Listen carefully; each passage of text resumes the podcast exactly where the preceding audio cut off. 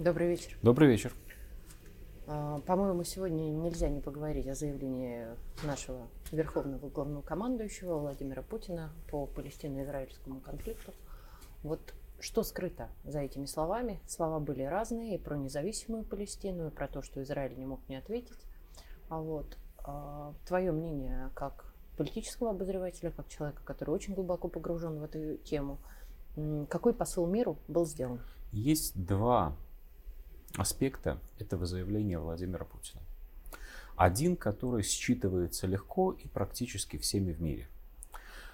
А он про то, что Россия, с одной стороны, признает право государства Израиль на самозащиту при нападении, и это означает, хотя этого часто не понимают в самой России, что Россия признает право государства Израиль на существование право которого не признают некоторые мусульманские государства и некоторые мусульманские организации, в том числе такие, которых мы, в свою очередь, не считаем террористами, да.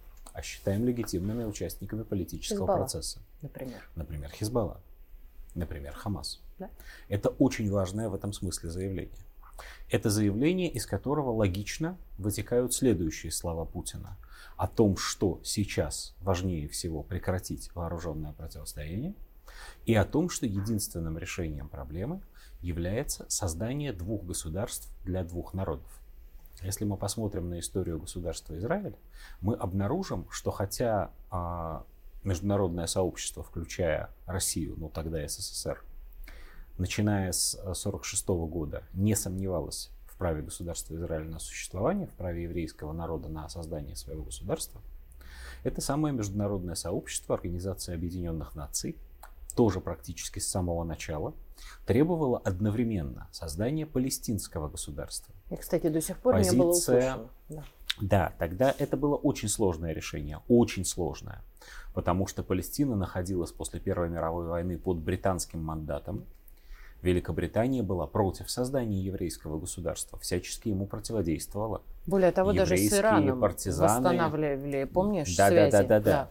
Это Еврейские партизаны там воевали против английских поработителей Да. и против арабов. Потом Великобритания высказала мысль о том, что Трансиордания, то, что сейчас называется Королевство Иордания, это и есть палестинское государство. А еврейское государство надо создать на всей территории, которую сейчас занимает Израиль и палестинская автономия. А Организация Объединенных Наций и э, винить в этом или благодарить за это надо прежде всего Россию все-таки выступила за создание самостоятельного палестинского государства. Но Израиль не принял эту идею. И то, что Израиль не принял эту идею, стало причиной многочисленных войн, начиная с 1946 года по настоящее время, среди которых и шестидневная война, и так называемая война судного дня. И в очень большой части территории Палестины до сих пор это оккупированные территории. И Израиль ведет себя там как оккупант. И именно этот факт является настоящей причиной вооруженного противостояния. На всякий случай сделаю эту реплику в сторону, чтобы э, сторонники государства Израиль не посчитали нас необъективными. Ничто не может оправдать убийство беззащитных. Ничто не может оправдать террористических актов. Хамас прибегал в своей деятельности и прибегает до сих пор, увы, именно к террористическим актам. И Израиль. Но тоже. при этом это работает в обе стороны. Ничто не может оправдать ни актов геноцида, ни террористических актов со стороны государства Израиль тоже. И начало военных действий, и оккупацию чужой земли, и явную агрессию по отношению, К например, мирным. к государству Сирия, явные убийства мирных граждан, явные законы, очень мягко говоря, а, о сегрегации, о том, что арабы в Израиле являются Да. людьми второго сорта. Ничего этого оправдано быть не может. Россия выступает с позиций примиренческих. Россия говорит, существует вариант, при котором они не будут больше стрелять друг в друга. Это вариант два государства для двух народов. Если не считать радикалов в арабском, в мусульманском лагере, то можно с некоторой уверенностью сказать, что в мусульманском мире с этим все согласны. И вот тут я сейчас скажу вещь в России, в общем-то, непопулярную. А только к ней тоже нужно подойти несколько издалека. С одной точки зрения не так давно, с другой точки зрения очень давно, в прошлом веке, в 1997 году, в России была опубликована очень интересная книжка. Ее автором был человек, которого звали Владимир Михайлов.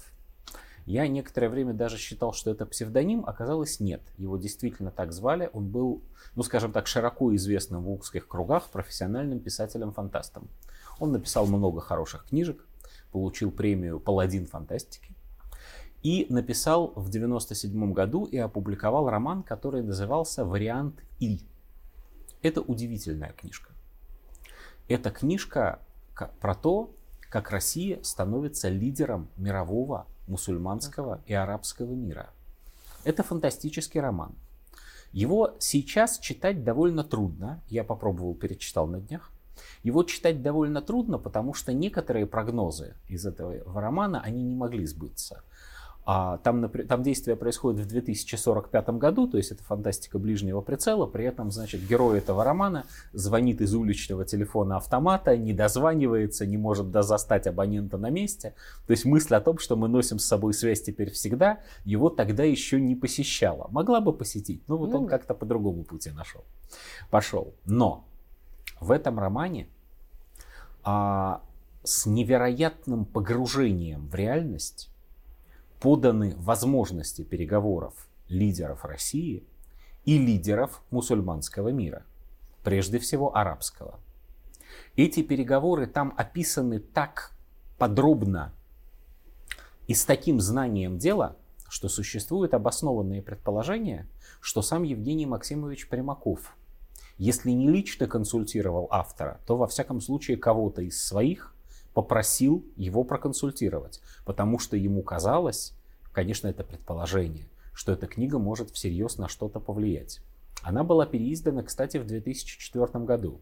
Если ты помнишь, тогда Россия уже находилась на подъеме, в отличие от 97-го.